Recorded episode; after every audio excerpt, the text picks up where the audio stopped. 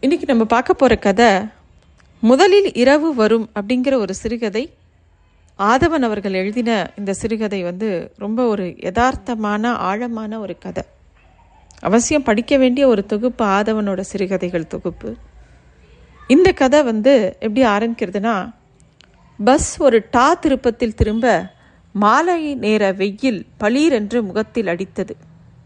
ராஜாராம அந்த வெயிலில் அந்த மொ அவனோட முகம் மேலே அந்த வெயில் பட அப்போ சட்டுன்னு திரும்பி பார்க்குறாரு அப்போ அங்கே ஒரு பூங்காவோட கேட் அவரோட கண்ணில் படுது. அந்த பூங்காவை பார்த்த உடனே அவர் மனசு ஒரு துள்ளு துள்ளுறது. ரொம்ப உற்சாகமாக இருக்குது ஏன்னா அவர் இளைஞனாக இருந்தபோது அதே பூங்கால தான் அவ அவர் கோதையோட உட்காந்து தன்னோட குடும்ப பிரச்சனைகள்லாம் சொல்லி அழுத ஞாபகம் வருது. எங்கள் அப்பா அவர் தான் பெரிய பிரச்சனை. வீட்டில் அமைதியை குலைக்கிற ராட்சசன். அப்படின்னு சொன்னது ஞாபகத்துக்கு வருது.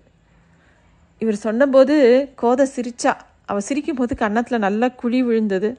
நல்ல நேர்த்தியான பல்வரிசை அழகாக சிரிச்சா.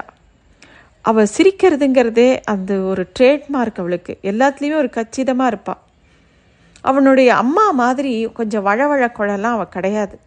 அதுவே அவகிட்ட இவனுக்கு ஒரு பெரிய ஈர்ப்பாக இருந்தது. ஏன் சிரிக்கிற? அப்படின்னு இவர் கேட்கவும் ரவி ராமு பாஸ்கர் யாரை கேட்டாலும் இதைத்தான் சொல்கிறாங்க அவர் அவங்க வீட்டில் அவங்கவுங்க அப்பாக்கள் தான் பிரச்சனைன்னு அப்படின்னு அவன் சொல்லவும் இவருக்கு கொஞ்சம் எரிச்சல் வந்தது. இவ எதுக்கு இப்படி சொல்கிறா கொழுப்பு தானே. இவ இவ்வளோ பையன்களோட ச ஸ்நேகமாக இருக்காங்கிறத கண்டு நம்ம மிரளணும்னு நினைக்கிறா. சீண்டல் தான் இது அப்படின்னு அவனுக்கு தோணினா கூட இந்த சீண்டல்லாம் அவனுக்கு அப்போதைக்கு வேண்டி இருந்தது அவங்களுடைய அப்பாக்கள்லாம் குடிகாரர்களா? அப்படின்னு இவ கேட்குறான் இந்த காலத்தில் யார் குடிக்காதவங்க இருக்காங்க? அப்படின்னு அவள் கேட்ட உடனே சரி அவங்களுடைய அப்பாக்கள்லாம் அவங்களோட அம்மாவை அடிப்பாங்களா? அப்படின்னு ராஜாராமன் திருப்பி கேட்குறான் லுக் அவங்களாம் என்னோட நண்பர்கள். அவங்க என்கிட்ட சகஜமாக சொன்ன விஷயத்தெல்லாம் நான் யார்கிட்டேயும் திரும்பி சொல்கிறது நாகரிகமாக இருக்காது அப்படின்னு அவள் சொன்ன உடனே இப்போ சகஜமாக அப்படிங்கிற வார்த்தை என்ன அப்படின்னு புரியலையேன்னு கேட்குறான் உடனே அவள் சந்தேக பிராணி அப்படின்னு செல்லமாக தட்டுறான் இவனுக்கு வந்து அப்பாங்கிற வார்த்தை கேட்டவுடனே உள்ளுக்குள்ள கோபம் அப்படியே பொங்கிறது. என்னோட அப்பாவோட நான் எப்போவுமே சகஜமாக உணர்ந்ததில்லை அப்படின்னு அவன் சொல்கிறான் நான் வந்து அப்படி சகஜமாக இருக்கிறத அவர் ஊக்குவிக்கிறதும் கிடையாது. தன்னை யாராவது நேசிக்கிறதோ இல்லை தன்கிட்ட நேசத்தை எதிர்பார்க்கறதோ அதிக பிரசங்கித்தனோன்னு அவர் நினைக்கிற மாதிரி இவனுக்கு தோணியிருக்கு. அதாவது நேசம் வீழ்ச்சி மாதிரி அப்படிங்கிறது அவருக்கு எப்படி விளக்கி சொல்கிறது அப்படிங்கிறதே அவனுக்கு புரியலை. அவன் சொல்ல முயற்சி பண்ணும்போது அவளும் சொல்கிறா ஆமாம் ஆமாம் அந்த மாதிரி மனிதர்களை நானும் பார்த்துருக்கேன். எனக்கும் சில பேர் பரிச்சயம் உண்டு அப்படின்னு அவன் சொல்கிறா அப்போ இவன் சொல்கிறான் அப்படியா? எனக்கு என்னவோ என் அப்பா மாதிரி ஒரு மிருகம் வேறு எங்கேயுமே இருக்க முடியாதுன்னு தான் தோணும். மிருகம் மிருகம். எப்படி என் அம்மாவை அடித்து நொறுக்குவார் தெரியுமா? ஆனால் ஃபன்னி அம்மா அவருடைய வசவுகளையும் முரட்டு பாணிகளையும் உள்ளூர ரசிக்க தான் செய்கிறாளோன்னு எனக்கு சில சமயங்களில் தோணும். அப்படின்னு இவன் சொல்லும்போது அதுக்கும் கோதை சொல்கிறா அப்படி ரசிக்கிற சில பெண்களையும் இருக்காங்க தான். உனக்கு இந்த பதினெட்டு வயசில் நிறையாவே தெரிஞ்சிருக்கு அப்படின்ற ராஜாராமன் சொல்ல அவளும் அதை ச சகஜமாக எடுத்துக்கிறா. இந்த விஷயம்லாம் ஏதோ நேற்று தான் நடந்த மாதிரி இருக்குது ராஜாராமுக்கு. இதெல்லாம் அவன் நினச்சி பார்த்துக்கிட்டே அந்த பூங்காவை பார்க்குறான். அவன் முகத்தில் அப்போ இருந்த உல்லாச வெறி எல்லாம் அவனுக்கு பசுமையாக நினைவுக்கு வருது. கூடவே ஒரு வெறுமை உணர்வு ஆடுற கூத்த அவன் அப்படியே மனசுக்குள்ளே நினச்சி பார்க்குறான் அவனுக்குள்ள ஒரு பாடல் ஞாபகத்துக்கு வருது. கையை கொஞ்சி தொடுவாய் ஆனந்த கூத்திடுவாய் அன்னை அன்னை ஆடுங்கூத்தை நாடச் செய்யாதன அப்படிங்கிற அந்த பாட்டு ஞாபகத்துக்கு வருது. கூத்து இயக்கம் வாழ்க்கைங்கிறதே இயக்கம்தான் அப்படிங்கிறது அவனுக்கு மனசுக்குள்ளே தோணுது. அவனை சீராக இயங்க செய்கிற அந்த முழுமையான அந்த உந்து சக்தி அவ தான் அப்படிங்கிறது அவனுக்கு நல்லா தெளிவாக தெரிஞ்சுது. அன்போட விளக்கம் தெரியல ஆனால் வெறுப்போட விளக்கம் தெளிவாக தெரிஞ்சது. அன்பு தான் வெறுப்பை புரிஞ்சுக்க உதவுறது அப்படிங்கிறதும் அவனுக்கு தெளிவாக தெரிஞ்சுது. இந்த விஷயம்லாம் அவன் யோசனை பண்ணிக்கிட்டே இருக்கும்போது காப்பி இந்தா அப்படின்னு அவங்க அம்மா காஃபி டம்ளரை நீட்ட அவன் அதன் கை நீட்டி வாங்கிக்கிறான். திடீர்னு நூறு இல்லை நூற்றம்பது வருஷம் பின்னோக்கி போன மாதிரி இருந்தது. அவனோட தாத்தா இல்லை கொள்ளு தாத்தா கூடத்தில் ஈசி சேரில் உட்காந்துருக்க அவங்களுடைய கா அவங்களுக்காக காப்பி எடுத்துகிட்டு வர பாட்டி அல்லது கொள்ளு பாட்டி பித்தளை டம்ளரில் தான் எடுத்துகிட்டு வந்திருப்பாங்க. இப்போ வ எவசில்வர்லாம் அப்போ கிடையாது. பித்தளை பாத்திரங்களுக்கு தம்ளர் கூஜா குடம்னு அப்படி இருக்கும். அதுக்குன்னு ஒரு பிரத்யேகமான வாசனை உண்டு. அந்த வாசனையோட அவனுக்கு எல்லாமே நினைவுக்கு வருது. கண்ணாடி டம்ளருக்கு வாசனையே கிடையாது. அவங்க அப்பா எப்போ பாரு விஸ்கியை அதில் தான் ஊற்றி குடிப்பார். அப்பாவும் ஒரு கண்ணாடி டம்ளர் போலத்தான் அப்படின்னு அவனுக்கு தோணுச்சு. அப்பா வாசனை அப்பா வாசனைங்கிற ஒரு விஷயத்த அவன் யோசித்து பார்க்குறான் அவங்க அப்பா சின்ன வயசில் இருக்கும்போது இவன் சின்ன வயசில் இருக்கும்போது முத்தமிடும் போதெல்லாம் ஒரு வாசனை வரும். ரொம்ப நாள் கழிச்சு தான் அது விஸ்கியோட வாசனைன்னு அவனுக்கு புரிஞ்சுது. அந்த வாசனையை அவள் அம்மாவால் சுமூகமாக ஏற்றுக்கவே முடியல. அதனால தான் அவங்களுக்குள்ள ஒரு பெரிய விரிசல் ஏற்பட்டதா? அதுங்கிறது தான் பிரச்சனை தொடங்கிச்சா? அப்படின்லாம் அவன் யோசிக்கிறான். அம்மாவை நினைக்கும் போது மல்லிகைப்பூ வாசனை தான் தோணுச்சு. அந்த வாசனையை அணியிற உ- உரிமை கூட அவங்க அம்மா அஞ்சு வருஷத்துக்கு முன்னாடி இழந் இழந்துட்டாங்க. இப்போ கோதைக்கு தான் அந்த உரிமை இருக்குது ஆனால் கோதைக்கு மல்லிகைப்பூவே ஒத்துக்காது அலர்ஜி. கோதைங்கிற பேர் இருக்கிறவளுக்கு பூ பிடிக்காதுங்கிறதே ஒரு வேடிக்கையாக தான் இருந்தது. அப்பாஜி அப்படின்னு உஷா ஓடி வந்து ராஜாராமனோட காலை கட்டிக்கிட்டா அவனுடைய குழந்த.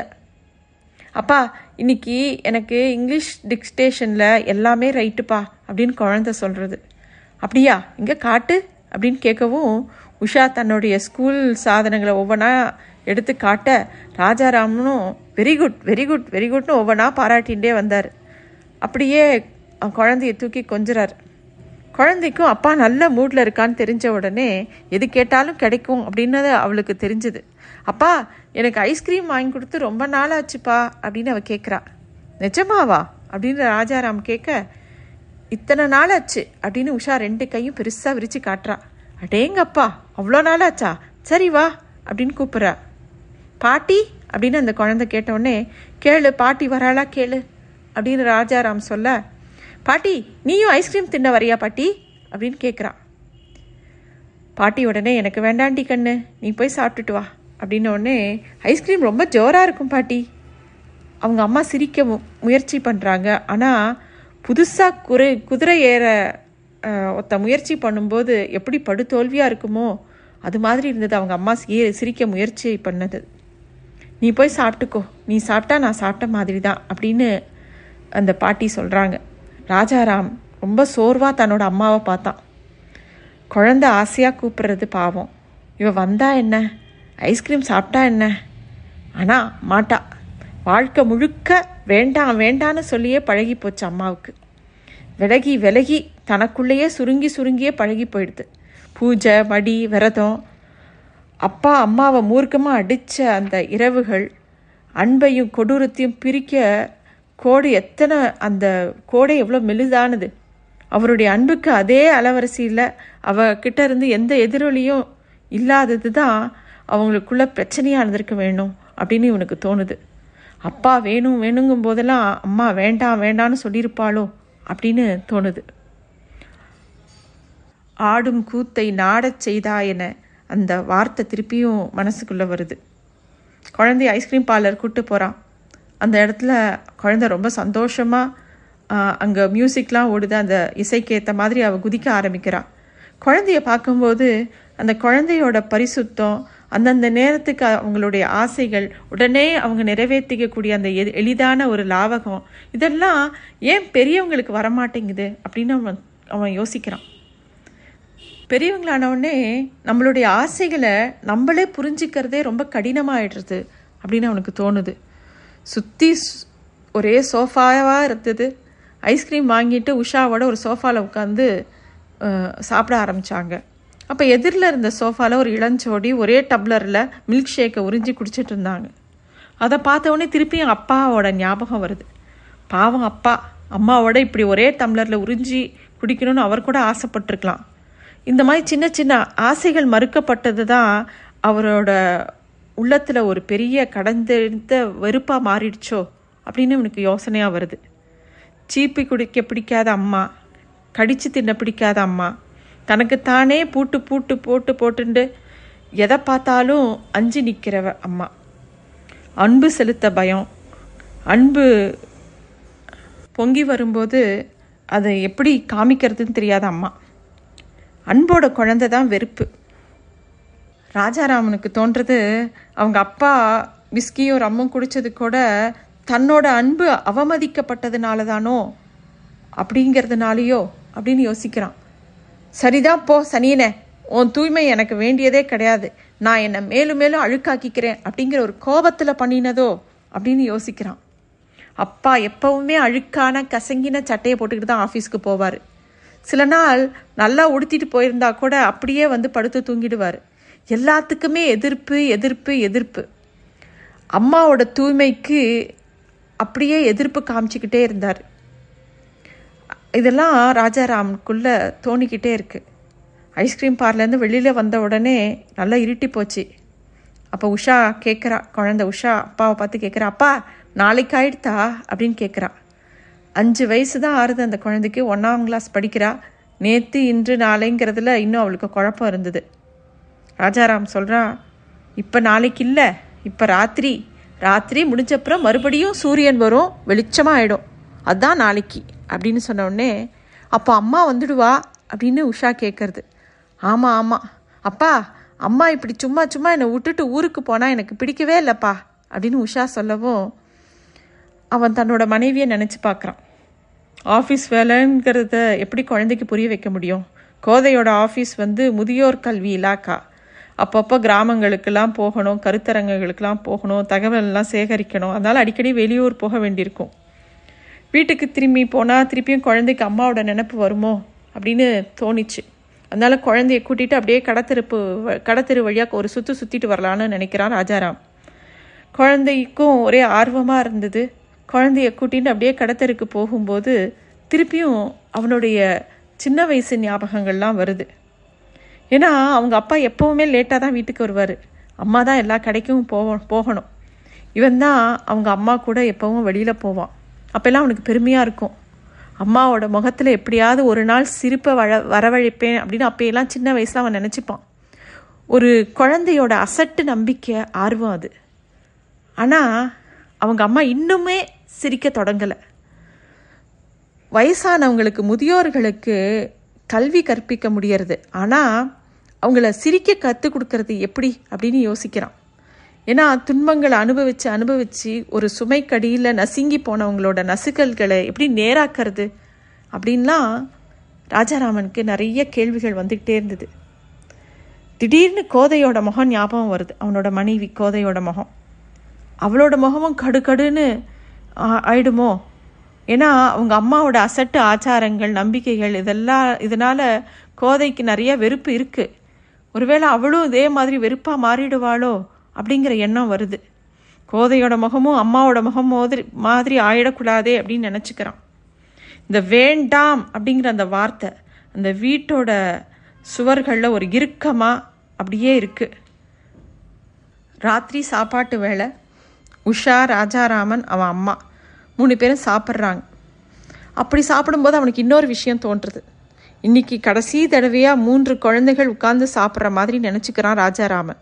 முஷாங்கிற நிஜமான குழந்த. அவனுடைய அம்மா தாவணி அணியறதுக்கு முன்னாடியே தாலியில் சிறிய சிறைப்பட்டு வந்த குழந்த. அந்த குழந்தைய அவங்க அப்பா எப்படியாவது பெரியவளாக்கணும்னு நினைக்கிறாரு. ஆனால் அதை எதிர்த்துக்கிட்டே இருந்தாங்க அவங்க அம்மா. அவள் வாழ்க்கை முழுக்க அப்படியே கழிஞ்சு போச்சு. இப்போ தாலி இல்லை சிறை இல்லை விடுதலை தான். ஆனால் கிழவியோட முகம் இருந்தால் கூட மனசளவில் அவள் குழந்த தான் அப்படின்னு தோணுச்சு ராஜாராமனுக்கு. ராஜாராமனுக்கு அவளை பார்க்க பார்க்க மனசில் ரொம்ப இறக்கம் வந்தது அவங்க அம்மாவை பார்க்க பார்க்க. அதுவும் அந்த பூங்கா ஐஸ்கிரீம் பார்லர் இந்த கிழவி எல்லாம் ஒரு சேர மனசில் வரவும் அவன் மனசில் அவன் அம்மா மேலே பெரிய இறக்கம் வந்தது. என்ன சொல்கிறதுனே தெரியல அவனுக்கு. இந்த இறக்கம் நாளை வரைக்கும் நீடிக்குமான்னு கூட அவனுக்கு தெரியல. ஏன்னா நாளை மறுநாள் வந்து கோதை வந்துடுவா. உஷா தூங்குற வரைக்கும் ராஜாராமன் காத்திருந்தான். அதுக்கப்புறம் நேராக அவங்க அம்மா கிட்ட போனான். அம்மா அப்படின்னு கூப்பிட்டான். சமையலறையிலேருந்து அவங்க அம்மா அவனை திரும்பி பார்த்தா. கண்களில் அதே சோகம். அந்த சோகம் ரொம்ப பரிசுத்தமானதாக அவனுக்கு தோணுச்சு. உலகம் தொடங்கின நாள்லேருந்து இருக்கக்கூடிய பொதுவான ஒரு சோகமாக அது தெரிஞ்சுது. அம்மா அப்படின்னு தேம்பி தேம்பி அப்படியே ராஜாராமன் அவங்க அம்மாவை போய் இறுக்கி அணைச்சிக்கிட்டான். அவனுடைய அம்மாவும் எந்த எதிர்ப்பும் இல்லாமல் அவனுடைய அணைப்பில் அப்படியே புதைஞ்சு கிடந்தா. அப்பா நீயும் அழுதுருக்கணும் இழகியிருக்கணும் குழந்தையா மாறியிருக்கணும் ஒரு நாளாவது அப்படின்னு அவன் யோசிக்கிறான். இப்போ ராத்திரி அப்படின்னு குழந்தை சொல்கிற மாதிரி ரோஜாரா ராஜாராமன் தனக்கு தானே சொல்லிக்கிறான். ராத்திரி முடிஞ்சப்புறம் மறுபடியும் சூரியன் வரும் வெளிச்சமாயிடும். அதான் நாளைக்கு.